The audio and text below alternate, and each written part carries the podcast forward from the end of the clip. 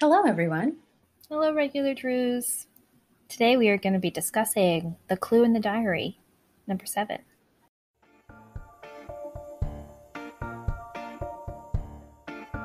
Well, aren't you a regular Nancy Drew? We sure hope so, and we hope you are too. Join us as we talk Nancy Drew cover to cover and click to click. Welcome to Regular Nancy Drew.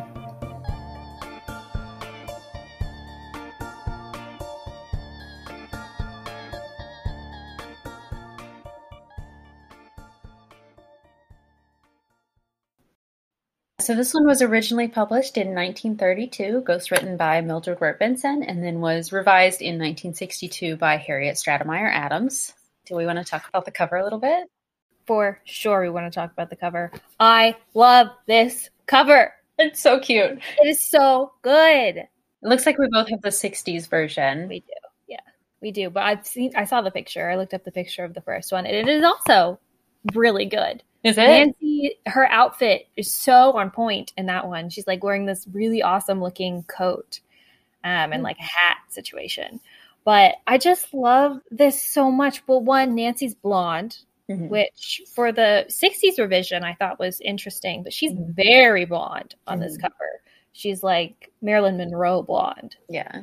And I mean, it's just like, it's so bright, like all the bright colors. And it's like, it's an action scene. It's Mhm. very, like, when you see this cover on the book, you're like, oh, okay. Like, I got to Well, read that book. There. Yeah. Yeah. Speaking of her hair, they they referred to her as Titian blonde in this one. So I Mm-hmm. thought that that was really interesting. I've never seen both terms used at the same time before. So hmm Yeah. But this is definitely not Titian blonde, though. no, no, this is This blonde is- blonde. This is almost bottle blonde. Yeah. Yeah. Yeah. Yeah.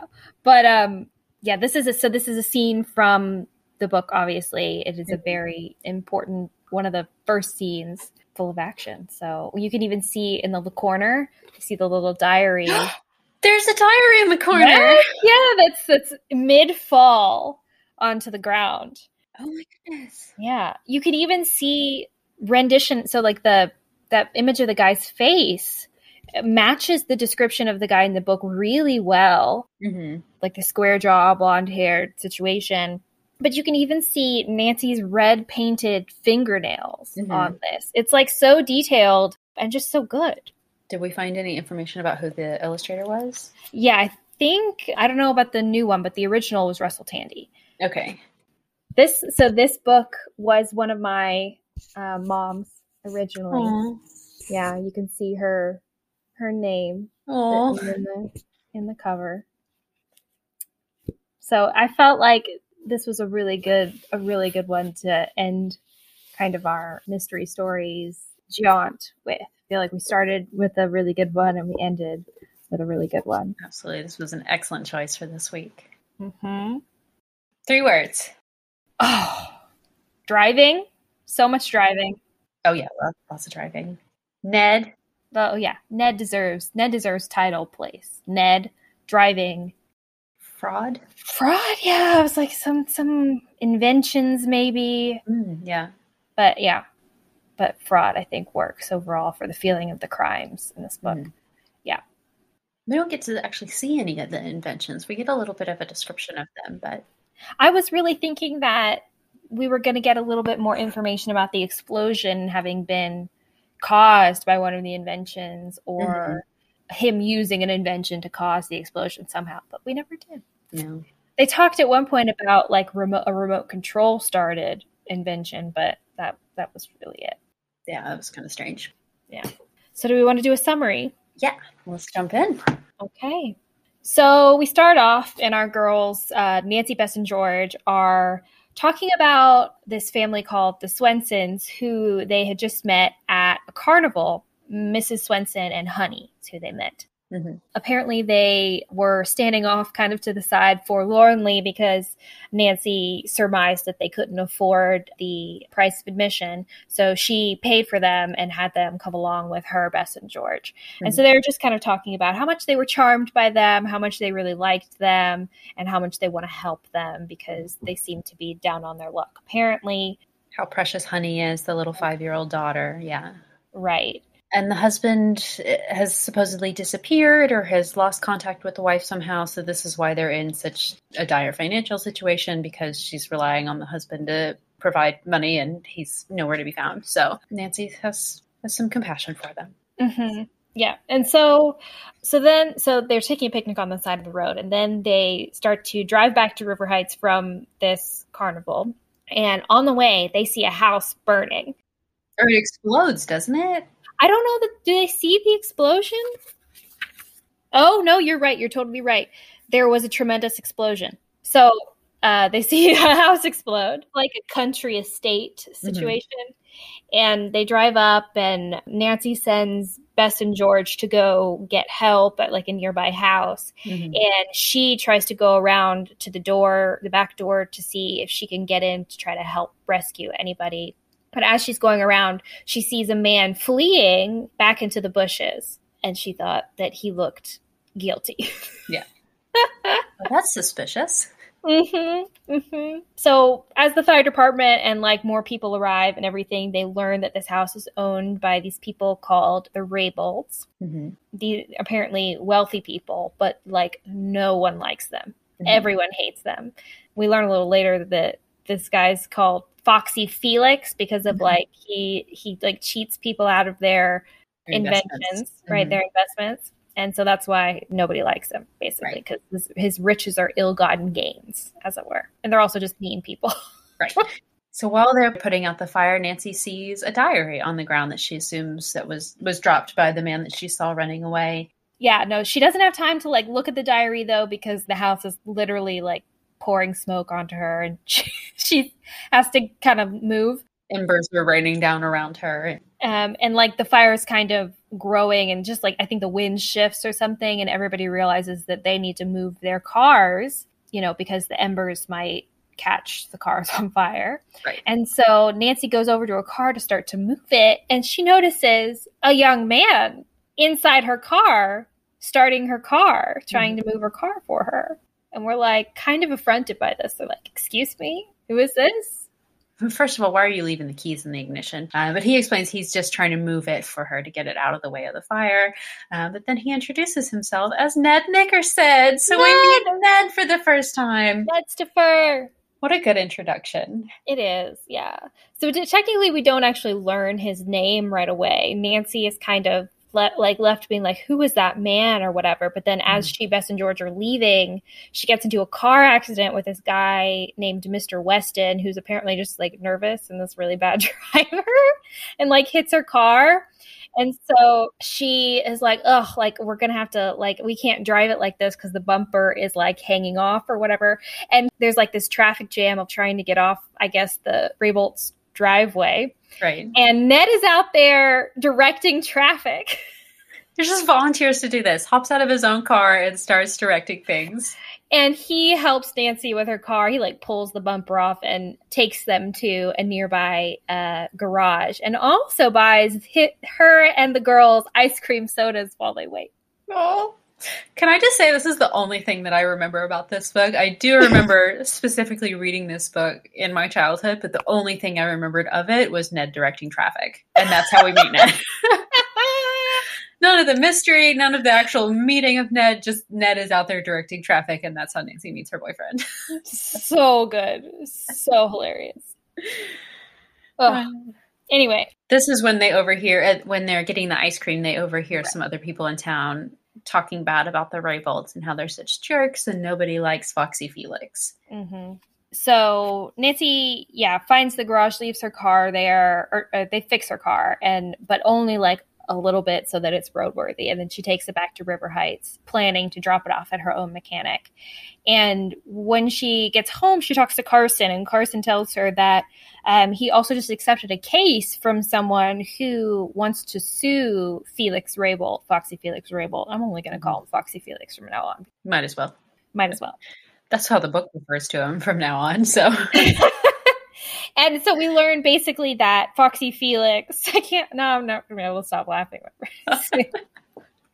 Foxy Felix, he buys people's uh, patents, inventors' patents, and cashes in on their ideas. He basically promises to pay them royalties, like verbally, but they don't get any agreement in writing, and then he doesn't pay them anything. Such a 1930s scenario. no, I know. Nancy Nancy is like, "Is that is that legal?" And Carson's like, "Yeah, kind of." He's like, "It's not cool, but it's legal."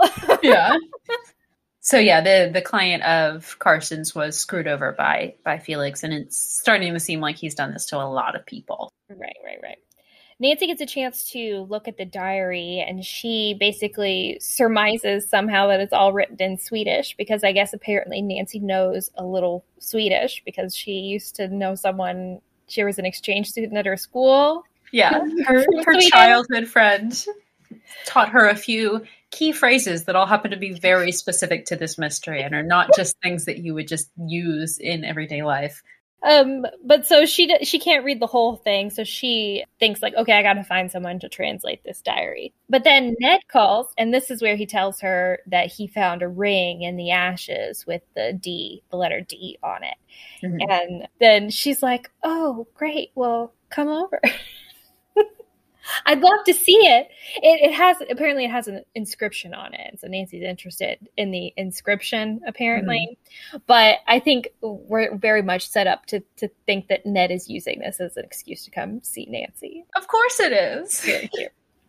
By this time, Bess, George, and Hannah have all been kind of teasing Nancy about her her new suitor that definitely has a crush on her. It's it's very cute. But Nancy insists it's just a business meeting. They're just mm-hmm. meeting for for practical purposes. This is not a date. It's just about the mystery. This is yeah, all business. This is not a social call. This is yeah, this is for the mystery, guys. But it's a social call that you need a fancy dress for. So of course she, she does. She does. She puts on a really fancy dress.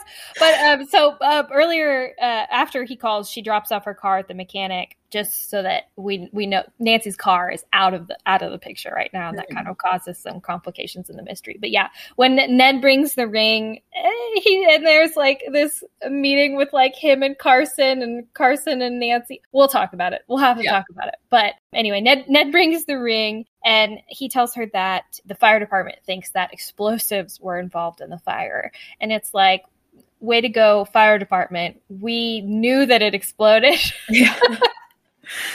um, but anyway. Um, but apparently, no one can find the Raybolts. The Raybolts are like missing. No one has been able to locate them, um, inform them that their house has burned down right. almost entirely, um, and that they've lost everything in it. So, so no one can find them.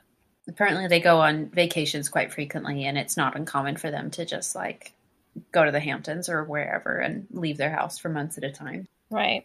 So I think Carson says he's going to work on on tracking down the Raybolts, right? right? So he's going to look yes. into that, and then Hannah lets us know that she actually knows somebody who speaks Swedish, so that's kind of perfect. Yeah, it is the a baker in town that uh, Hannah and Nancy used to go to a lot when Nancy was young, and so Nancy tries to go go there to get it translated, but apparently he's ill and um, he can't see her. But don't worry, he'll be better soon, and she can just come back later.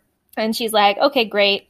Um, but she does investigate the diary a little bit more and she recognizes that there is an address in the diary. She understands that there's an address and recognizes it as the Swensons address. Mm-hmm. So obviously now we think that this diary must belong to Mr. Swenson, Honey Swenson's father.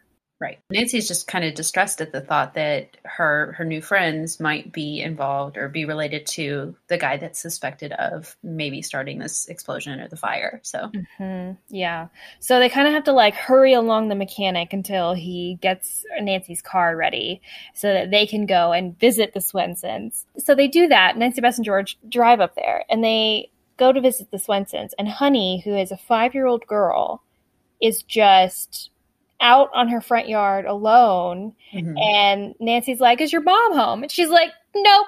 She went to the post office. There's like an altercation with the dog or whatever, but the the main issue is that honey, a five year old uh, child home alone. Home alone. I was just I was like, What? I mean, like, you know, I don't want to get I don't want to get too into a diatribe or anything, but like, you know, I get the concept of like latchkey kids or whatever, mm-hmm. you know, like walking home from school, parents not home from work yet. I like, I get it. Five years old though? Yeah. Seems like, seems like young. I was going to say that's very like 1930s childcare, but it's also like 1960s childcare as well. mm-hmm. Mm-hmm. Anyway, but she invites uh, Nancy Bess and George inside, and she shows them her father's inventions. She, he made toy a bunch of toys for her, and so this is where they learn that um, Mr. Swenson, Joe Swenson, is an inventor, and so they kind of that matches up with what they saw in the diary that it looked like diagrams of inventions in there, and so really this is not looking good for Mr. Swenson, mm-hmm. right? Because adding up to motive here, right? Because we know about Felix, Foxy Felix, you know, uh, his his kind of dealings with local inventors and, and we saw what uh, must have been, you know, Mr. Swenson dropped this diary as he was fleeing the exploding Swenson's house. So Nancy Bess and Raybolt House. Raybolt, sorry, Raybolt House. No, you're here. Um, Nancy, Bess, and George are getting really kind of upset at this, and Bess actually like goes into the kitchen, is kind of like in tears, being like, "This is awful. Yeah. What do we do?" They're like, "We can't tell the right. family this." Right, right, right. Because you know, Mrs. Swenson is just kind of like distressed, and she can't. She, you know, she's she can't buy food and stuff. And so basically, Nancy just says, okay, well, what we'll do is we'll go to the store and we'll buy a bunch of food to come back here and make dinner for them. Also, their cupboards are completely bare. Like they have right. basically no food in the house. Right. It's Honey says that really the only thing they have been eating are eggs because they have um, some chickens. It seems like, mm-hmm. but she's sick of eggs, and her mom said, you know, maybe if we can sell some, I'll buy you know some other kind of food. But um, yeah, they talk multiple times about how Honey is really thin and underfed. I have so much to say about this, so we'll talk about it later. Yeah, we'll talk about all the class disparities. Yeah, we'll get into it, but yeah so Nancy decides that she is uh, she's going to try to go track down mom on the way back from the the post office because mom is supposedly walking. So Nancy decides I'm going to go pick her up and then we're going to go buy some groceries and then Bess and George you stay here watch Honey and then when we get back you know we'll cook a big meal for everyone. Mm-hmm. Yeah. So she does that. She kind of has to like persuade Mrs. Swenson to kind of let her do that mm-hmm. because they talk about Mrs. Swenson being pretty proud and, you know, not wanting to accept quote unquote charity. Mm-hmm. But but she's a, she, you know she's able. She buys a bunch of groceries. She tries to buy a bunch of luxury. She tries to buy ice cream and cake and a bone for their dog and all of that uh, for for Honey especially. And then uh, when they, I think it's on the way or I don't. I, I don't. On the way back, Nancy starts questioning, seeing yeah. if she can like you know, get some info out of Mrs. Swenson about, you know, what kind of inventions does your husband make and trying to get more information about who her husband is to see if she can confirm that this is the same guy that probably set the house on fire. So, yeah. And so she finds out that Joe's mother's maiden name was Dahl, um, like D A H L. Both of their mother's maiden name was Dahl. What? Which is weird, right? I missed that. She's like, yeah, that's the the maiden name of both of our mothers. It's both of our family names. So it's like, are you guys related? But I missed that. They're cousins. I thought that, that was very strange. wow, what a thing to mention too. Could have mm. just been one of their. Wow. All right. Mm. Um, but yeah, then she also learns that Mr. Swenson was also cheated by Felix Raybolt. Um, yes. And so, yeah, things are really not looking good here for Mr. Mr. Swenson. It's looking more and more like he has a lot of motive to have set their house on fire. And Nancy finds a family photo when she's at the house, confirming, yes, that is the same man that I saw running away from from the fire. And then Ned comes over. Mm-hmm, mm-hmm. And they have a nice little dinner party situation. Ned also leaves them five dollars as they're on their way out. So sweet. Mm-hmm. Um, it was really cute how he did it too. He was like, "Gosh, I really want to." Do you think she'll be offended if I leave five dollars? Which, if you look that up, that's like forty bucks today. Nice, nice. So uh, Nancy goes back home. She finds another location in the diary in Stanford. Apparently, Mr. Swenson bought some kind of like materials from this location or something. That's what she makes mm-hmm. out from the diary. And we realize, oh, that's also where Mr. Weston lives, who is the man who crashed into Nancy's car mm-hmm. earlier. And so she has to go there anyway to get money from him for her car repairs. Right. We also learn um, from Carson that Mr. Weston happens to own ele- an electronics factory in Stanford, mm-hmm. which is like, oh, Kismet, great. I'll see if Joe Swenson is working there. Mm-hmm. and so, of course, they go there. Um, oh, wait, no.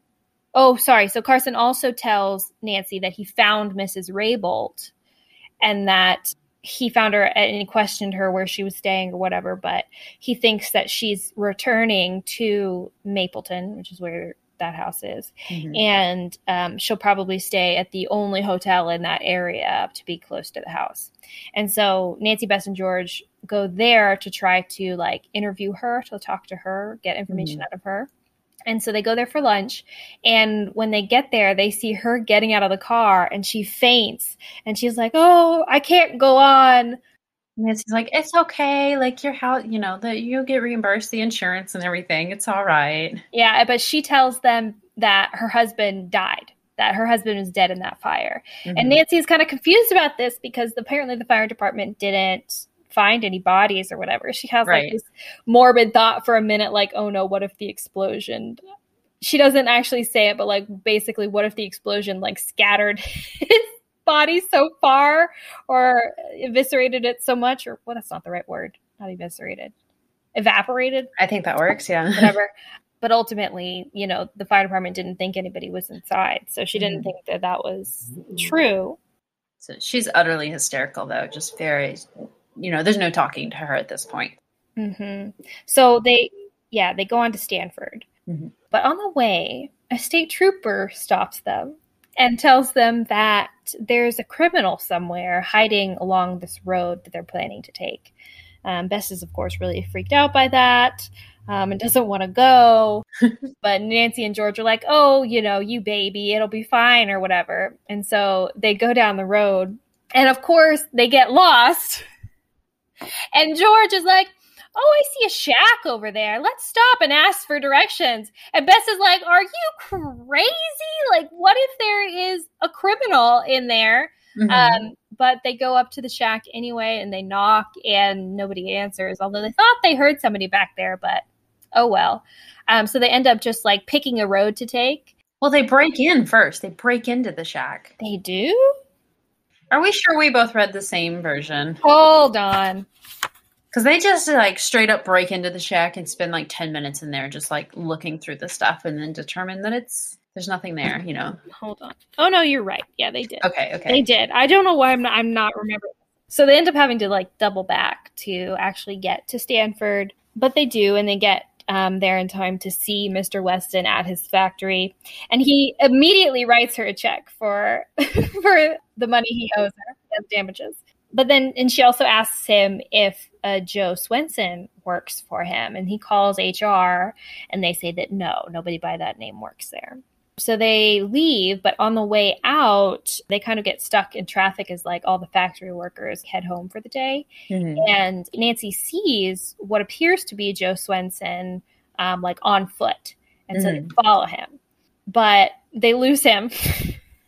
Because a parade just happens to be coming down the street at that same like, time, and he disappears into the crowd of the parade. And Nancy has obviously the road's blocked, so it's got to be a hallmark of Nancy Drew mystery stories that they will always chase someone and then never actually like catch up to them. They'll right. never meet them. They'll get away. That happens, I swear, in every single book. Anyway. So yeah, we we lose him in the crowd. So Nancy decides to just go home, and then Ned calls when Nancy arrives home and invites her to go to a, a dance with him. A dinner date. A dinner mm-hmm. dance. At the at that dinner dance, she meets some of his friends, one of whom is named Phil, and apparently his dad is a postmaster in Stanford. And he says that apparently there have been lots of reports of stolen mail there recently. Mm-hmm. And Nancy's like, "Hmm, this adds up. I get it. This is this is why Mrs. Swenson may have not received anything from her husband, any money." Because mm-hmm. yeah, she she thinks that, or for some reason, she believes that he's sent a couple checks by this point, but nothing has arrived. So that's why they've, you know, been having to ration their money to, to right. pay for groceries and stuff until then. Um, so the next day, she wants to go back to Stanford to try to find Joe Swenson. So they do that. And at lunchtime, uh, at the break, lunch break at the factory, she sees him and, you know, she talks to him. She tells him, Oh, your wife is kind of in a really bad way. She hasn't gotten any of the money that you've sent her or whatever. Mm. Um, and then she also gets his perspective on what happened on the night of the fire. So mm-hmm. he says that he showed up there for an appointment, and as soon as he knocked on the door, the house like immediately erupted into flames. The explosion happened, and he tried to get in. He tried to get in the door to like you know help anybody who might be inside, but it was locked. It wouldn't budge. Mm-hmm. And then as he heard a car driving up the driveway, which we remember is Nancy's car. He flees thinking that he might be blamed for the fire, mm-hmm. which is what's going to happen. Yeah. so yeah, he does confirm that he had sent two checks by now, but they haven't arrived obviously. And he actually gives he gives Nancy the $25 he was just about to send to his wife and she says that she'll go ahead and take it directly to Mrs. Swenson. Right. So he has to go back to work, and Nancy starts leaving, and a man grabs her in the parking lot. Mm-hmm. He confronts her and he's like, What are you doing snooping around here or whatever? And what are you doing talking to that man?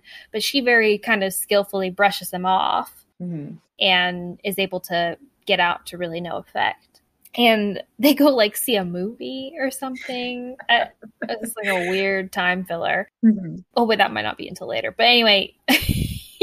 she decides instead of delivering the $25 to Mrs. Swenson like she said she would, she has an idea to go to the post office and do a little uh, uh, experiment, on a little trap to see what would happen if she tries to mail this. And so she talks to the postmaster there and is like, okay, I'm going to mail this letter. I'm taking out this money order. Will you see? Will you make sure that it leaves here? And he is like, gotcha. Yes, mm-hmm. absolutely will do. And Nancy's like, okay, well, I'll go to the other one and see if they get it, I guess. I didn't really mm-hmm. understand this plan very well. I, I think it really just affected It, it, was just that the postmaster needed to watch mm-hmm. the mail, basically, look for that specific letter. Right. So they they do. They figure it out pretty much right away. They can determine who's been stealing the mail, and they arrest the guy for it. Mm-hmm. And his accomplices yeah, he has a couple of accomplices, one working in another post office, um, and then like someone to go and like cash in the money orders. Which, side note, I thought was weird because I thought the whole point of a money order was that only specific people could cash them. Right. I don't know. So I don't. Maybe it was different back in the really? 40s and 60s or whatever. Mm. But yeah, I don't. I thought that was strange. Anyway. But this this is the same guy that uh, grabbed Nancy's arm in the parking lot. So right. Right, right, right. So that's solved very quickly. but then, um, so they decide to go back to the factory to talk more to Joe. And on the way there, and, and you know, tell him about what happened with the money and, and everything. Mm-hmm. On the mm-hmm. way there, they overhear, I guess, basically two beat cops. Oh no, they're they're just random guys. We don't know who they are. Oh right, right, they're right. Not dressed like police, but they are they are undercover. They're undercover yeah. police, yeah. Mm-hmm. Um, saying that they are going to go to the factory because they think that this guy, Joe Swenson, is working there and they're going to go there to arrest him for suspicion of setting this fire. Which is like, hold on a second. I'm sorry. I'm sorry. I can't not say something about this. If you are two undercover police officers on the street, you're undercover. Why are you talking about what you're about to go do? Right? You should have been you should have talked this talked about this you know in private at you know at the station or before you were undercover. You're literally on your way there right now just walking down the street just like loudly speaking about this. So the girl sitting in the car in her running convertible right next to you hears every word that you say. Mm-hmm. sorry. So nancy's like ah, well i know what i'm going to do. I'm going to hurry over there. I'm going to intercept joe on the way out of the plant. So that's what she does. She goes and picks him up Is this where they get arrested? yes, it is. They're like on the way to wherever Joe is staying, kind of on the outskirts of town or whatever. End up getting followed by police and pulled over by police officers who tell Joe to get out of the car, arrest him, and like almost basically almost arrest Nancy Bess and George too, mm-hmm. but tell them that they just need to make sure that they come to the police station. Don't go anywhere else. We're going to follow your car. Mm-hmm. Come to the police station for questioning. So they do. so they do. And Joe doesn't admit anything. He basically tells them exactly what he told Nancy um, about, you know, the circumstances about the fire, and Nancy does her best to kind of advocate for him, tell the police that she thinks he's a good guy and that he's not responsible for anything. And in fact, she thinks Felix Raybolt is alive. And then they're like, okay, well, you know, we have to arrest him. We still have to arrest him, which I thought, again, we'll talk about this, but I thought that was weird. Mm-hmm. And, but you guys can go, you know. Well, first Nancy says her name, and then they're like, Oh, oh, you're Carson's daughter. Okay, I guess we won't arrest you then. right, right, right. um, and then on their way out of the station, Mrs. Raybolt comes into the police station and slaps Nancy in the face. Has a freaking tantrum, starts accusing her of aiding and abetting the man who killed her husband. And I mean, the police come out and they don't seem to give a lot of credit to um, Mrs. Raybolt's story, but that's kind of it's a kind of unclear as to why. But it seems like they understand that she's just kind of hysterical or whatever, mm-hmm. and they, you know, kind of try to calm her down. And Nancy and Bess and George leave. Literally calls Nancy a meddling teenager. mm-hmm. Mm-hmm. It was intense. But from this little outburst, Nancy thinks, hmm, you know, that seemed a little little theatrical to me. I'm not sure that I totally believe that he's dead or that she believes that he is dead. I think she knows more than she's letting on here. Yeah, and the police are like, "What clear level-headed thinking, Nancy? Um what a great what a great insight." We're working we're working on that theory, whatever. and also, can you come back later and teach us how to do our jobs?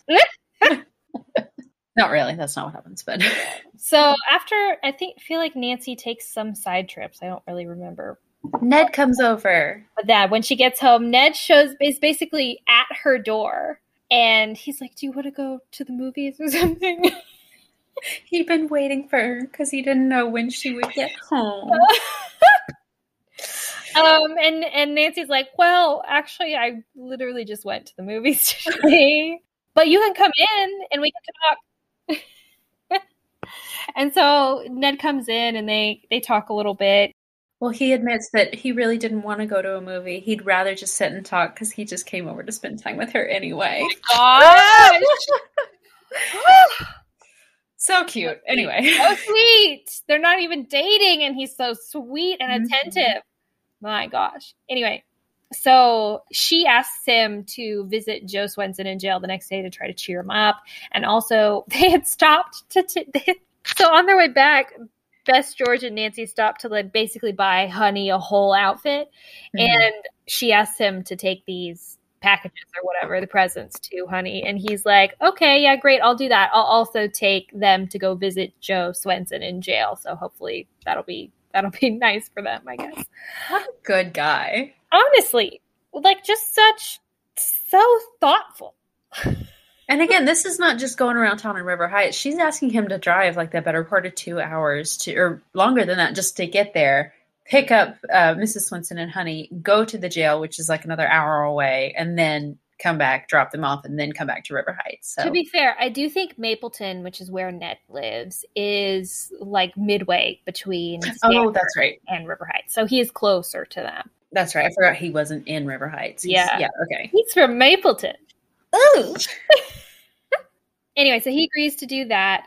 Um, and then Carson gives Nancy a tip that someone looking a lot like Felix Raybolt was seen at a gas station just outside of Mapleton. Mm-hmm. And so Nancy, Bess, and George the next day try to go they track down this gas station. They ask the clerk, they were like, Did you see this man or whatever? And he's like, Yes, he went that way. And so they basically they follow the road that the clerk directed them down funnily enough, this road leads to the shack that they had knocked the door broken into. the door and broken into earlier. But they talked to a foreman on a construction site nearby, and he said that like there was a guy there who was like kind of really angry and like upset that we were around. and- Yeah, he's gone. He left already. So they're like, dang it, you know, that was our like one lead.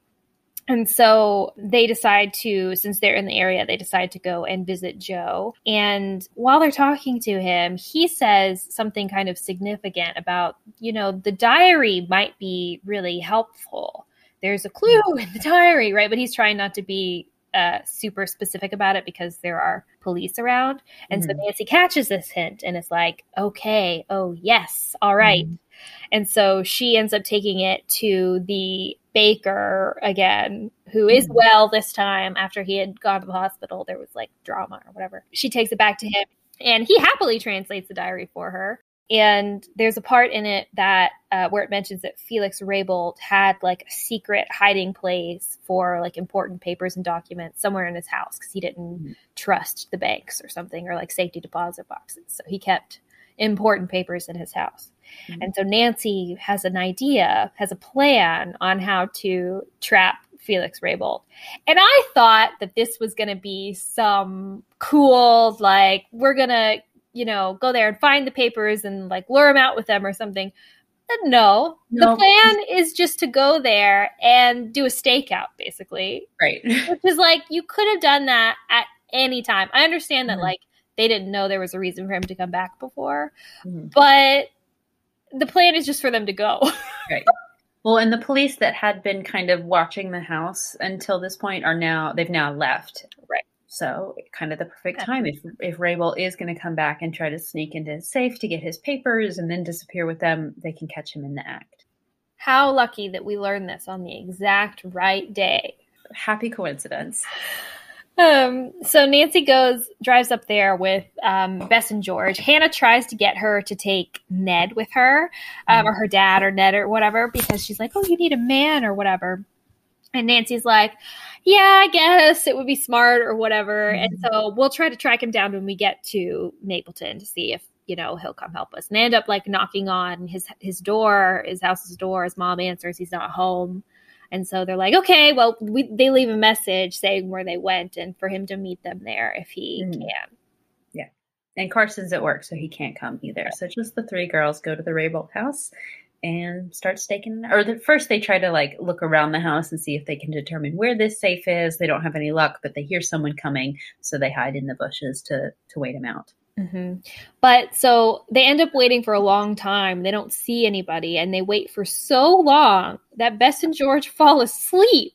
Like they in the literally lay down on the ground and go to sleep. And Nancy is just standing there, like, well, all right. I'm on the stakeout alone now.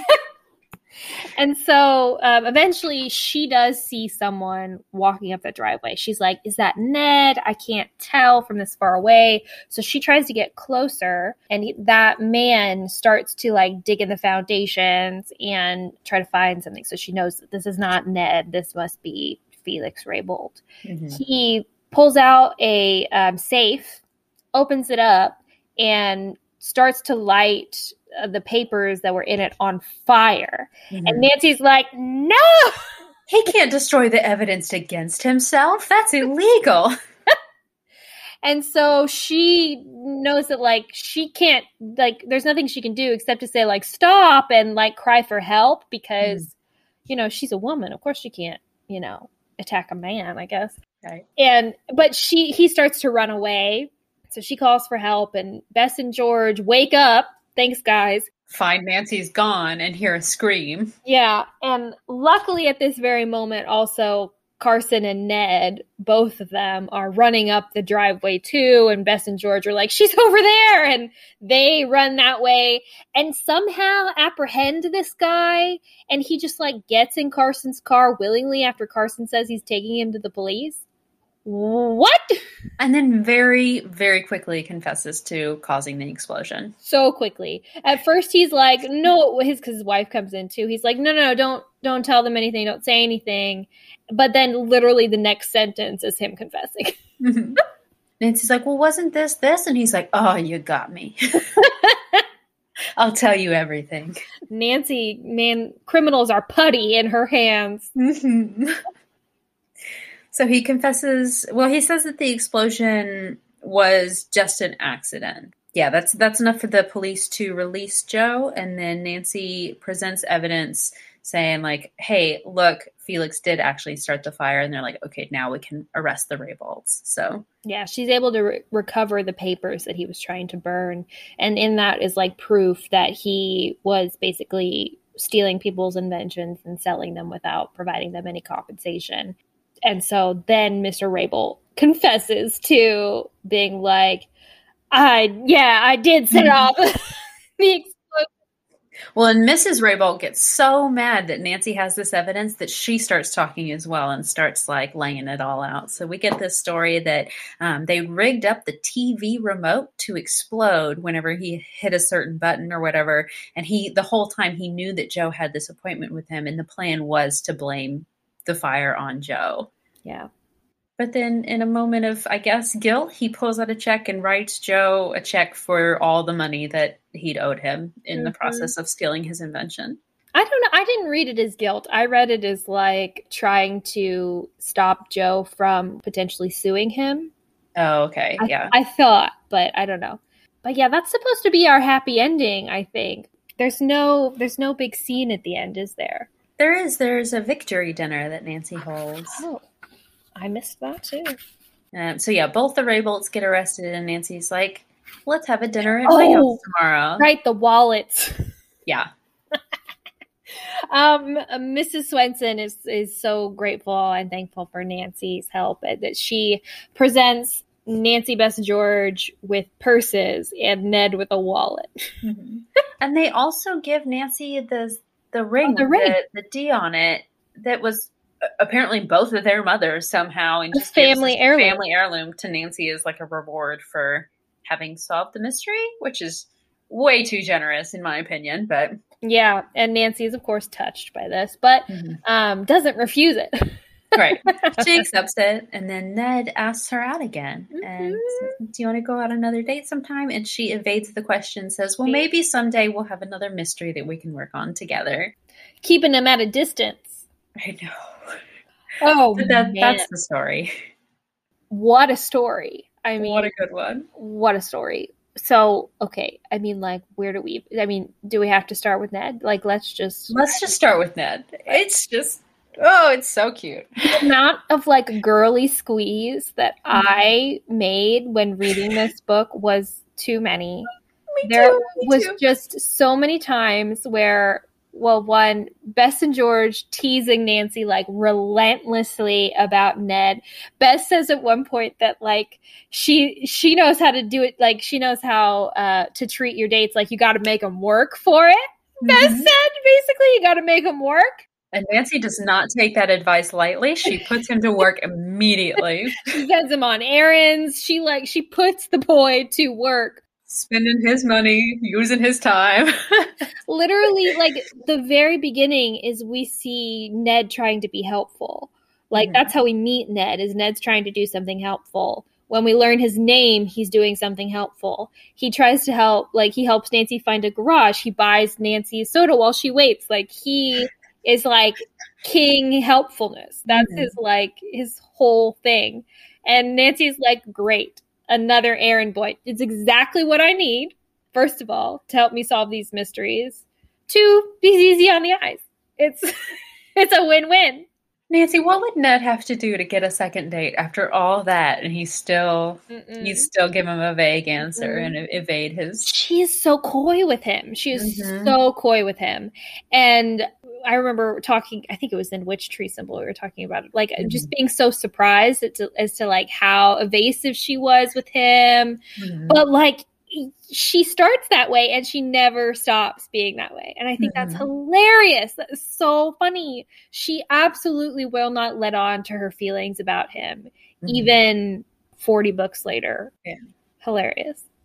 What a good introduction to Ned. It was. Okay, we have to talk though, because there's a description of Ned in this. Yes. We get yes. it. We get a legitimate description in this. I wrote down the page. This book will make you feel like you're a 16 year old girl giggling in the back of math class about teasing your friend about their crush. Mhm. okay, so they say uh, the young man pulled as close to the edge of the drive as possible. He was about 19, Nancy decided, surveying him critically. Very conveniently, only a year older than Nancy, I might add. Um, his hair was dark and slightly curly, his eyes whimsical and friendly. He wore a college fraternity pin. So, dark curly hair, tall, dark, and handsome Ned.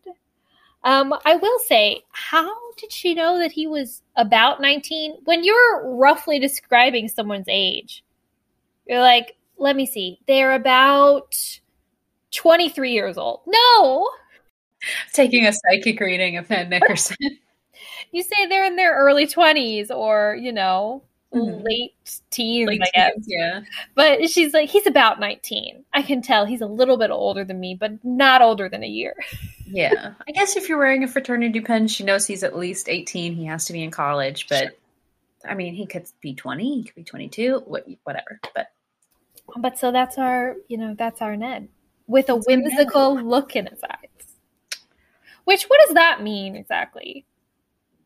Whimsical look in your eye. I don't know. Is it like this, like kind of wide eyed? oh, goodness.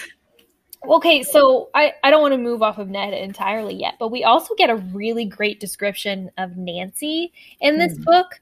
And I will just say that in general, like the writing in this book was top notch. Oh, yeah. Really great. This is like peak Mildred Wirt Benson. She was like on it in this. Mhm. So she says about Nancy, um, Nancy was pretty in a distinctive way. So again, we get we get that a lot. Her eyes were blue, her hair Titian blonde. Yeah, you mentioned that before. She expressed her opinions firmly, but did not force them on others. Nancy's ability of leader abilities of leadership were welcome and depended upon in any group. So, like, dang, what an impressive description. Mhm. She she has firm opinions, but doesn't press them on anybody. That feels kind of like a 1950s is a Yeah. you know but the rest of it is like really cool but so like just w- what a great foundation for Mhm. us you know to build off of for both ned and nancy Mhm. okay what else do we want to talk about with ned This isn't technically about Ned, but this party that she goes to, the dance that they go to together where she meets the postmaster's son, Mm-hmm. I just thought it was so strange that he starts like making jokes about the mail and telling anecdotes about mail carrying and Nancy's just eating this up. She's like, "Oh my goodness, tell me more about the mail service." There was that was a weird scene in general Yeah. there was also a weird part of that where the, there was a sentence like ned claimed nancy they were talking about like dancing but it was like the word like he claims her hmm, was like I was like, mm, I don't like that. no, no, that's weird. But yeah, so maybe I mean maybe it was because he's a bit jealous about how she was uh, acting with Phil, the postmaster's son. very into the the post office conversation with him. But I don't, is it really believable that some frat boy would go to a party and then start talking about the postal service? He's got all these anecdotes about mail. It's just not the most believable thing that these are just hilarious male stories. I mean, it sounds almost exactly like some of the boys I went to school with, Kori. I don't oh, know. I don't know. no, I'm just kidding. I'm just kidding. I'm just trying to, to imagine like some boy who thinks he's really cool and is like, my dad works at the post office. He's captivating the whole party. but his dad's work, not his. Like, Yeah, he, these aren't even firsthand accounts. It's not his No. experiences. it's like, I mean, like I, I, you know, I definitely think you know, post workers are very important, and it's a great job. But like, to think it's an exciting job or like a job that's like, The most interesting story you could tell at a party. that that that your child would be like, well, my dad. it's that is funny to think about. Very, very important work, obviously. Just not stories you tell at parties. Sorry, but it's just a little too convenient for the plot that he's just Oh, happens to be. Yeah, so Well, I so apparently I did read this also on Wikipedia. The mail plot, the mail fraud plot, is a subplot that was added in the revision. Oh, okay. So it was an addition, and apparently some people didn't like this because they thought that it was basically just filler plot that didn't need to happen. So it is kind of. so yeah, so that makes sense. That tracks, you know, it, it's kind of uh, haste, not hastily, but kind of sloppily put in there. Mhm. So That's why we don't meet the bad guy until like two pages before we find out what his crimes are, and like yeah, mhm, mhm. and then it's resolved in another page after that. So yeah. I could see that now that you say that. That's really interesting. So we did get. So I wrote down three skills from Nancy that I picked up from this book. Um, awesome. So I wrote speaks some Swedish. Mhm. I don't know. I don't know if that really qualifies or not, but apparently she could determine when something is Swedish. I couldn't do that. Like if you give me like a written example of Swedish, I wouldn't be able to say like that's Swedish. I would Right. probably be able to tell you it was probably some Germanic language. Danish, Germanic situation going on, but like I would not be able to be like, hmm, I, Must I know Swedish. exactly. so that. Um, also handwriting analysis because she um, when she Mm. reads the diary, she says Nancy felt sure the diary belonged to a man, for though the writing was small and cramped, the characters were bold. So she is she can uh, read writing and be like, "That's a man's writing." so again, not that impressive, but still, Side note: Is there any scientific basis for that? no, Okay, I didn't. think so. absolutely not. Absolute hokum. Like, Uh, Nancy guessed correctly. Good job, but like, but I mean, it used to be like a legit, like, I mean, not legitimate, but like people were, it was a big deal. People Is- like really studied it. Yeah, yeah, yeah, yeah. So it was like part of forensics. then. Right. So it's not surprising that it would show up in like a detective story at this time. Mhm. Yeah. But today, I mean, like, no, aside from like being able to say that, like, this is this person's handwriting, you could, which is a different story. it's Yeah, a different thing, like being able to say, like, okay, yes, the, you know, the eyes match or whatever. I can tell that the same person wrote this, that wrote that. But like being able to, like, look at the slant of someone's writing and know that it, and know that that means that they're creative or yeah. whatever is no, absolutely not. Yeah. His shoes were tied too tight when he was writing this, and that threw him off. yeah. um, and then the last one is that she can fall asleep quickly. But I that Not that as quick as Bess and George. because she was really tired that day. That's why they wrote that. But her head fell asleep right as she hit the pillow, and I was just like, "Gosh, Nancy really is So perfect." jealous. I know she she literally she doesn't she doesn't have any struggles, man. Perfect life. but so after so after she falls asleep really quickly, she wakes up the next day at nine o'clock in the morning and she makes a comment about how she overslept. And I'm like, if nine o'clock is oversleeping, oh my god, like I am in trouble. Like, woo! Yeah, especially nine o'clock for an eighteen-year-old that doesn't have a job or school or anything. Like, Summertime, like in high school, there were some days where I slept until like 4 p.m. oh yeah, oh yeah, and then up till four a.m. but- Right. I mean, of Right. course. But because that's the only, like, you know, unsupervised hours where I could do whatever I wanted, eat whatever snacks I wanted. When really it's just we're sitting in our rooms playing Nancy Drew. That's what we Yeah. were up to until 4 a.m. But oh, watching Buffy for the 12th time. yeah. Oh, One good thing, I didn't notice any racism, at least not outright in this story. yeah. As far as I noticed, we only had white characters that might have been, you know, changed with the the revision, obviously. We do have some some class issues and some classism going on in themes in this story, so hmm that was really interesting. The way they talk about the Swensons a lot is really interesting. Mhm. And so Nancy is obviously she obviously feels very um feels a lot of compassion for them and she really wants to help them or whatever. But I don't know, a lot of emphasis is placed on them being poor but Poor and helpless. poor and, and helpless, but also clean. Mm-hmm. Okay. They make a lot of reference, or a couple references at least, to Honey is underfed and her clothes are shabby, but she's clean. And she's cute. Right. She's Mhm. cute and blonde. She's a blonde white child, right? So like we get so much. There's just a lot. It's just a lot to unpack, right? It felt like an implication that like they're deserving of help because right. they're attractive and they're clean and because dirty people and people who aren't blonde haired and blue eyed are somewhat more deserving of poverty right. or like you know or are less deserving of help. Right. Because somehow that their situation is is expected or they did it to themselves or somehow they ha- they have more responsibility for their own poverty right but the swensons shouldn't be in this situation they deserve to be up somewhere higher and they've fallen down on their luck so mm-hmm.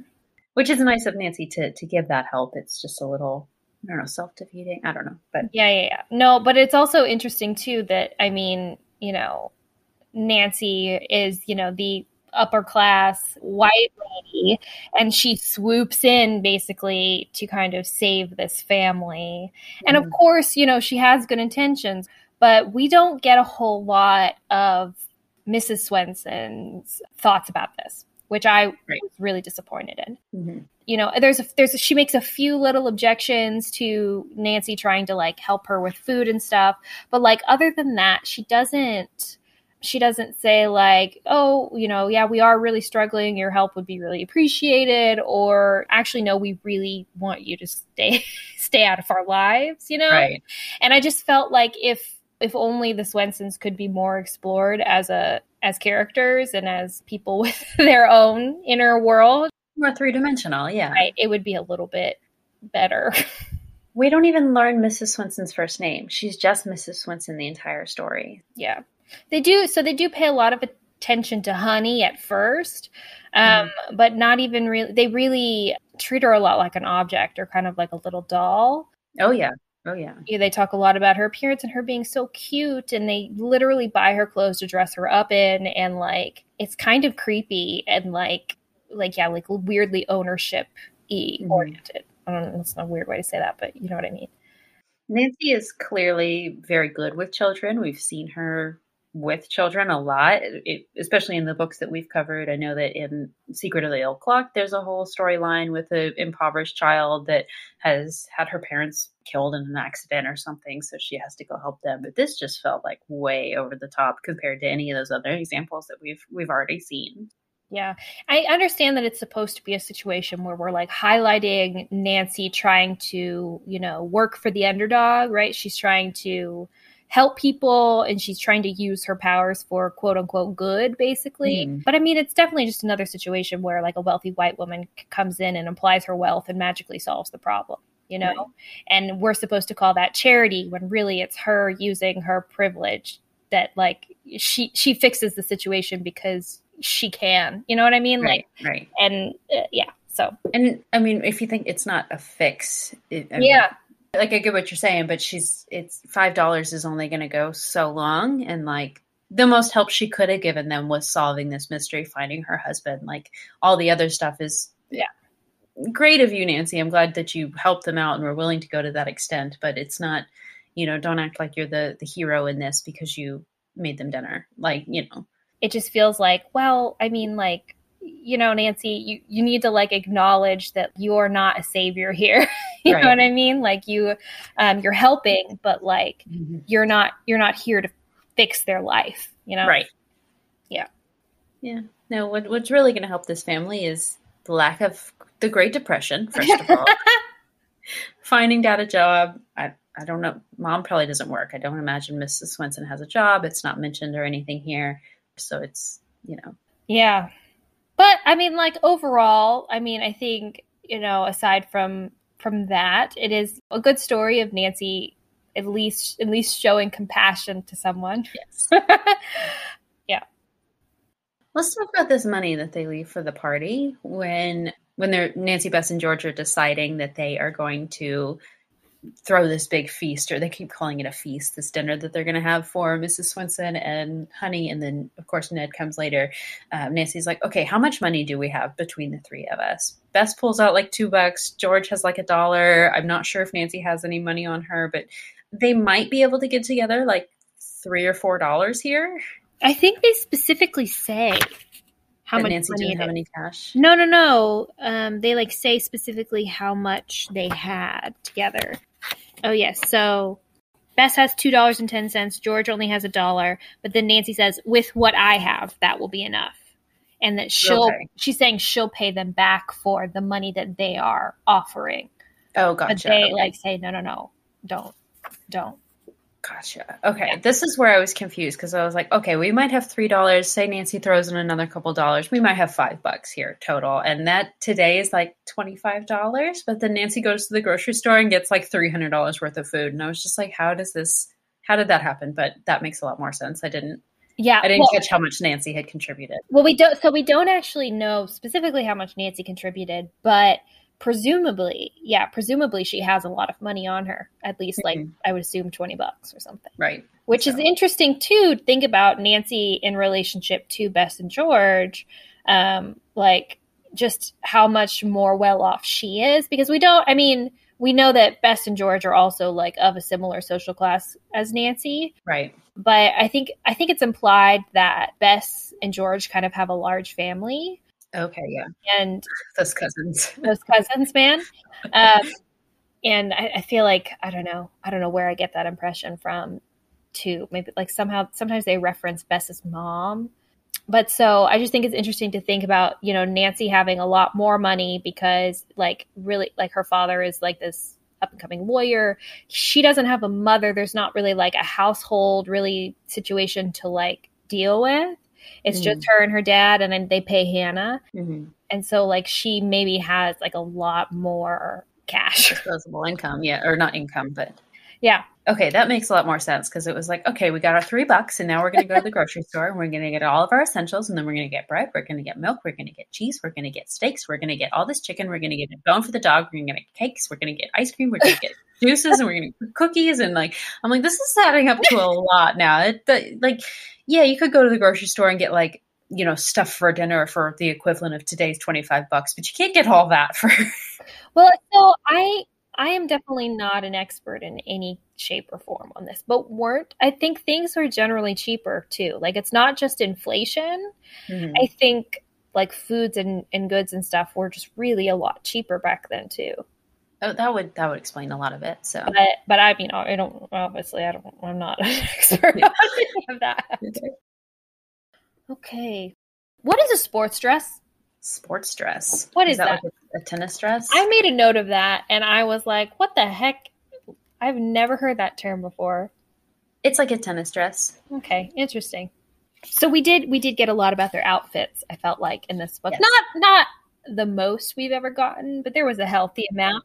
At one point when Nancy's going on the dinner uh, dinner dance with Ned, they talk a lot about her outfit. She's wearing a green chiffon dress with gold heels and a white wrap or something. And I'm like, wow, what an outfit. Like Sounds spectacularly 60s. Yes.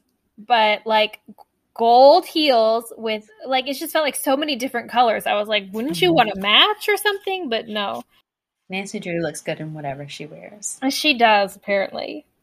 Not to change the subject too much here, but I found a weird one at the very end that I didn't understand what it was referring to or if this was a typo. Yeah. It's when uh, Carson and Ned show up at the end at the house to help Nancy with catching Felix Raybolt. And Nancy says, How in the world did you and Dad get here at the psychological moment? Oh, yeah, yeah, yeah, yeah. The psychological moment? What it like? So I feel like I've heard that before, and I don't know exactly what it means, but I, it means like it's it's like the most important moment. Like, but I feel like it's somehow in reference to like film. I don't know if that's true or not. Okay. That's like Hmm. like a psychological thriller, maybe. Hmm. Okay. I, I don't know. Yeah, but it means it means like an like the most important moment, like the the right Okay. moment. Yeah. I just thought maybe they'd chosen the wrong word on accident. There was also a lot of a lot of use of the word fine again in this book. And I don't oh, know Oh, yeah. why it irritates me so much. I don't know. But like every time I see Nancy say fine and she means really great, that's awesome. But I I just can't I cannot read it. And it just sounds like Nancy being like, fine. and like being really like snotty about it. I know that's not what it is, but every time I mm-hmm. read it, I can't not think about it. right. so they make a, a, reference. So when they go to see a movie later, when they're just like killing time in Stanford, they they say th- that it is a historical mystery movie. Mm. And so I was like, well, what movie? Like, I want to know. So, oh, I closed the tab. Hold on. Did you Google mystery movies from 1932? I did. We're gonna have to watch this now, whatever it is. No, there's there's quite a few. All right, moviefone.com tells us that doesn't say that these are specifically historical mystery movies. And I tried to find what that really meant. But really, I mean, it's just basically a subgenre of like mysteries that were set in like a historical time period or whatever. So I don't know what it could have been, but all of these were mystery movies released in 1932. Okay. Dr. X, Murders in the Rue Morgue, Arsène Lupin, Lupin with John Barrymore is in that one. Ooh. The Phantom of Crestwood, The Hurricane Express, The Sign of Four, the Sherlock Holmes Sign of Four. Oh, okay, yeah. Uh, the Death Kiss, uh, The Penguin Pool Murder, which hilarious. Alias Mary Smith, The Crooked Circle, Tombstone Canyon, uh, Secrets of Wu Sin, The Hound of the Baskervilles. Okay, also Sherlock. The Phantom Express, Mystery Ranch, Oh, sorry. There seems to be way more than I originally thought there were. Um, yeah. Silent Witness, Six Hours to Live, Tangled Destinies, Tess of the Storm Country, and Wayne Murder Case. And if you go wow. on moviefone.com and look at all of these film, what do you call them? Movie posters, covers, whatever, they are amazing. Yeah. Amazing looking. Like just so colorful like the faces on them like the i mean they're all they're almost all um like painted you know like oh, cool. like uh like art uh, but there are some photographs in there but the painted ones are super cool looking and really just give like a flavor of the time. So just mm. you could just go on there and just imagine what Nancy Drew might have been watching at the movies that day. That's so interesting and yeah, I just found it really interesting. But yeah, two Sherlock Holmes mysteries were released in that year. So yeah, she could have been watching Sherlock Holmes. She might have been. Yeah. I thought I just thought it was really interesting. And the mm-hmm. fact that Nancy would pick a historical mystery movie. Of course she would. Like of course, obviously. What else would Nancy Drew be watching? Like, I just thought it was such a nice little addition. But I really wish I know they obviously they wouldn't say because it would date the book. But I want to know. I want to know what movies Nancy watches. I want to know what music she listens to in, in her yeah. roadster or you know her convertible. I bet Nancy was a, a Sherlock Holmes fan. I bet she grew up reading so. his stories. I bet so. But I, I also wanted to talk too about Bess in general because we so we literally open up the book with like a best fat shaming mm-hmm. situation they're at the picnic. Yeah. And they do that a lot. They mention that a lot throughout. But I feel like Bess has, I am like sticking to my theory about Bess being psychic. Because Bess has like a premonition at one point. She says, as they drove away from the Nickerson home, Bess said nervously, I have a feeling something dreadful is going to happen tonight.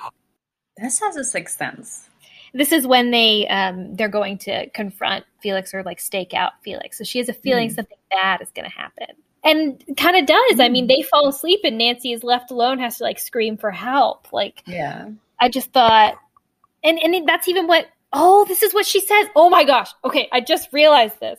She says, "I have a feeling something dreadful is going to happen tonight it wouldn't be so bad if there only were other houses close by, but they're so far away. The neighbors wouldn't hear us even if we screamed for help. Y'all! Is Bess just foreshadowing, or is she really just a psychic? Bess is a psychic! Nancy tells her to calm down. She says, Three strong, capable girls like ourselves shouldn't need any help. Literally, Nancy has to call for help. Yeah. Bess is like worried because people won't be able to hear their help if Carson and Ned hadn't come up at the psychological moment. Mm-hmm. Then psychological. Bess's premonition would have come true. Bess. Bess, what do you know? What do you know that you're not telling us, Bess? Clue us in. Bess Marvin ESPN. This would be a totally different book series. It would just be Bess saying, Here's the bad guy, let's go get him. Oh, okay. Anyway, those were all my random aside point. But like, I do, I do want to talk about. Uh, we we talked about this in oh gosh, remember which book was it? Oh, which which tree symbol?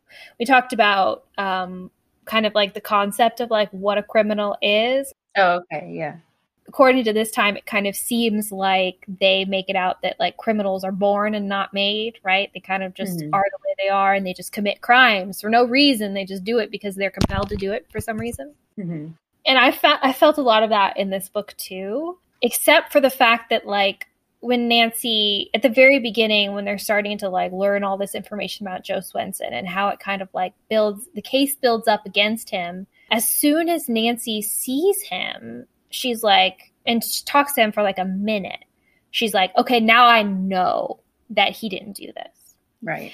And we can kind of take that like as either, yeah, okay, Nancy is a good detective, so she has like this intuition or, you know, this gut feeling that he's not responsible. We could read it that way. But also, I think you can read it like, well, is she saying that because now that she's observed he is a quote unquote good person and not she's a criminal assigning value to him and that right. value means can't be a criminal like just because he's earnest about his his experience she's like okay you wouldn't you wouldn't do this i know you wouldn't do mm-hmm. this she does express some doubt a little bit after that but that but that's the only moment she expresses doubt and then afterwards she's like completely convinced of his innocence and like mm-hmm. like goes to great lengths to defend him to even like prevent him from coming into contact with the police like right. she she and, and i thought that that was extreme for nancy like i have never I mean, I don't remember any other moments in the books where Nancy like basically openly defies the police. Like she literally heard two people on the street talking about how they were going to arrest him. We didn't know that they were cops at the time, but it seemed like they were saying that they were arresting him. And she goes to basically thwart him away. They're driving mm. him down the road and she has the thought like, do I have him crouch down in the seat? Do I have him hide? Mm. Um, she, you know, decides not to. But mm. like she's like actively trying to like evade the police basically mm-hmm. to save this guy that she talked to for five minutes and was like okay he's he's innocent mm-hmm. you know because she likes his daughter maybe or because you know she you know she just thinks he's a he's a good person and so not a not a criminal it's interesting to think about criminality with this one because i think this is the first time where we we see a suspect that Nancy determines this is not the guy. Uh, usually, it's like, okay, we think it's this guy, so we got to find him, track him down, prove his his guilt. Uh, but for this, she's trying to exonerate someone for the first time that we've seen so far, at least. So yeah. There's even a part. So when, um, right when she sees him fleeing the Raybolt's fire, she says his actions were those of a guilty person. Nancy thought he doesn't look like a criminal she thought. Mm. She literally thinks that. So they just talk about him being tall, gaunt, and poorly dressed. That that's all they have said about him. And so what does that mean? You, his actions are that of a guilty person, but he doesn't look like a criminal. What right. does a criminal look like, Nancy? And this guy says he was gaunt and poorly dressed, so you would think that, you know, according to the Moors of the time, mores mm-hmm. of the mm-hmm. time, say that, that you would think a poorly dressed person would be you know, more likely to be considered a criminal. Right. So what is what is that about? I'm not sure. Yeah. It, he's white. He doesn't look like a criminal. So. he's white. but yeah, but just to think that like you see someone literally doing something that looks like criminal behavior, fleeing the scene of a crime, mm-hmm. and then you say, but he doesn't look like a guilty person. He doesn't right. look like a criminal. So yeah i just found it really interesting to think about this this book seemed to like really be like wh- who who is a criminal who is a guilty person um, and nancy just being able to decide that based right. on her feelings and and about trying to convince other people of that you know i just right. thought it was just interesting we also have a really interesting comparison between how the police treat Joe Swenson versus how they treat Raybolt. Because when they mm-hmm. first arrest Joe, um, they let Nancy Bess and George go, but they hold him. And Nancy's like, you can't hold him because you don't have proof that Felix is even dead. Like, there's no body. We don't know for certain that he's dead. You can't hold him on suspicion of murder. And they're like, well, we, we can't prove that he didn't. So we got to hold him. Yeah. I thought that was so weird. It was weird, but then when when Felix is, you know, when they bring him into the police station and he starts confessing, they're like, "Well, you know, we can't hold him on on this this confession itself. We have to have the confession of of this specific thing that he did blow up the house, not just that he was swindling people out of their money. We also have to have this other confession and X, Y, and Z evidence. We have to have all these criteria met before we'll even consider arresting Felix when or we arrested Joe and held him just on we don't have a body, but there might be one eventually, so we got to keep it until we figure out one way or the other. Yeah. Yeah, that was super weird. And I don't know, when I read that, I was like, I, is it just that, like, is it the way that they like prosecuted back then that like you know you didn't need as much evidence or something or like what you, but but then but then yeah why wouldn't they i guess because there wasn't evidence of a crime having been committed if he set fire to his own house or whatever um, until Nancy. Fraud, or like he does admit to, to setting the house on fire, but then he's like, "Oh yeah, I was I was planning to fake my own death. My wife and I were just waiting until the insurance money for the house and my life insurance comes through, and then we were going to flee the country." Yeah, but they don't they don't say that until Nancy comes back with the papers. Oh, okay. So that's comes back with proof. Required. Right, right, right, right, okay. right. So I yeah, and that makes yeah. more sense but no, I I feel that I feel somewhat is the same way is that they treated them very differently, and mm. yeah, that I thought it was really interesting that they would hold and keep Joe Swenson under arrest, but not arrest you know Felix on suspicion of that, even right. though yeah, yeah, yeah, yeah. And we don't have anything indicating that anyone besides Nancy witnessed Joe running away. Mm-hmm. So where do they get this? Like, where do they get the intel to go get Joe? Like, how do they know that he was the one that was there? Unless Nancy specifically told them. Yeah, and we know she didn't. Yeah, that's a plot hole. I yeah, yeah, that is a okay. major plot hole. Yeah, we okay. don't we don't know that. I mean, we know that like the it seemed like the only people who knew that. Oh, it was Mrs. Raybolt. Okay. Because Mrs. She Raybolt knew that he had an appointment and they were planning to pin it on Joe Swenson. okay, so she, okay. That's what she was doing. Right, right, right, right. But I guess she could say like they had an appointment, but there was no no one but Nancy witnessed that he was physically yeah. there.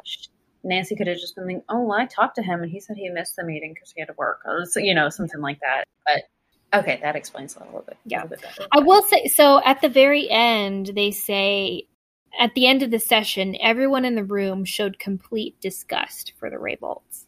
As they should. Mm-hmm. I thought it, that was interesting to kind of see the role reversal, right? Of like, we have this poor man who has been accused and convicted and he never did anything wrong. And then we have, you know, this rich asshole uh, mm-hmm. basically. Mm-hmm. And now everybody knows it, right? So, I, I, again, I just think it's so, it, it's book spe- like very was very pointed about how it kind of it, it, tried to like show like see like see poor people aren't bad it's the rich mm. people who are exploiting the poor people and mm. and so for that i thought i thought it was really it was really great yeah that was well done definitely yeah. So, yeah how many flashlights how many flashlights did you get this one?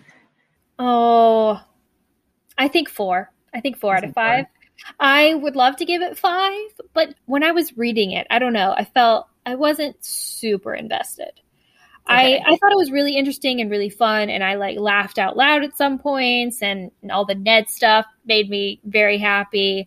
Um, but like the mystery, I felt wasn't I wasn't super interested in, and I don't know if that's just yeah. the subject matter. Like I just I don't know inventions and a fire. I'm like meh.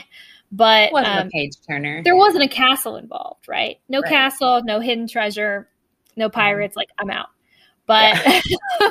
but like I really I really loved. Um, it was so well written. It was so it was, it was written it so was well. Really you can really see such a difference between the earlier books and the later books. Like yes. it is so marked. Like the the later ones are do not hold a candle to to these. And so yeah, for that it's yeah for that I give it four or five. How about you? I would probably also give it a four. This this one was really up there for me. It, I don't remember what we rated Larkspur Lane. I think that that of the ones that we've covered, that's still top of the list for me. I don't want to rate this one higher than that, but I would say maybe just one notch lower than than Larkspur Lane was because I really did enjoy enjoy this one, especially all the the cute Ned Nancy moment. I think I think we rated Larkspur Lane five out of five. I know I think I did for sure. I wouldn't be surprised. It deserved five out of five. So let me if we didn't score it that, let me retroactively go back and score it a five out of five. I will say though, I think Clue in the Diary was better written than Larkspur Lane. Yeah. Yeah.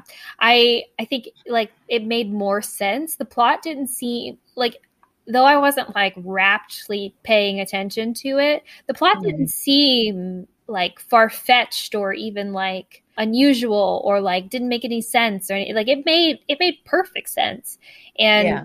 like I didn't I didn't really notice any any like, you know, gaping holes in the same way that like we've noticed in other ones. And even in Larkspur Lane, it was kind of like, well, Nancy's kind of put in this unrealistic expectation. And why does she have to be the one to go in and rescue the people from the nursing home? And, you know, Mhm. like it just so happens that they meet these people on the beach. I mean, like there was some kismet e situations in there, like the Yeah. showing up on the exact right day or learning the information on the exact right day to be able to go, you know, see Felix Raybolt to Catch him in the act. catch him yeah. in the act of destroying evidence. But otherwise, like I felt like it was just really solid. It was really Yeah. solid and it was like really pleasant to read.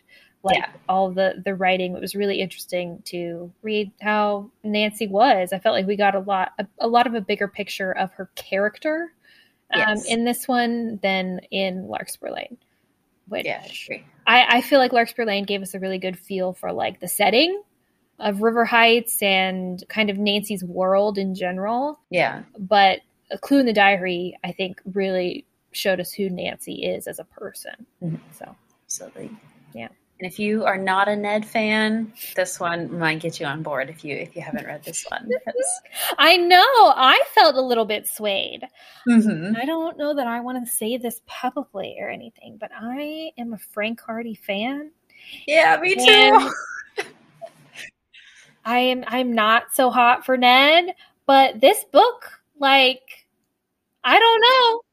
You can see why she was into him in the first place, even if it, you know, maybe it doesn't stay that way, especially as we go through the Nancy Drew files and everything. But definitely a good, good meeting of Ned. Wonderful way to introduce him. There's nothing like a man who will run errands for you, Yes, who will put gas in your car, who will go get groceries. rip your broken fender off your car with his bare hands during a traffic jam, Oh, and then buy you a soda and then you buy wait. you ice cream.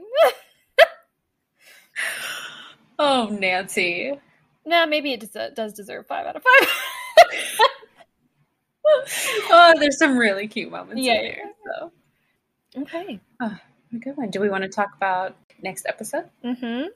Well, you know, it's so nice that we brought up Password to Larkspur Lane again. Yes. because for our 10th episode, we are actually going to cover Nancy Drew Detective, the very first movie from 1938. Yeah, starring Bonita Granville as Nancy. Yeah. So really excited for that. I've you showed it to me a long time ago, but I have, I have no absolutely memory of memory. this. I, Yeah.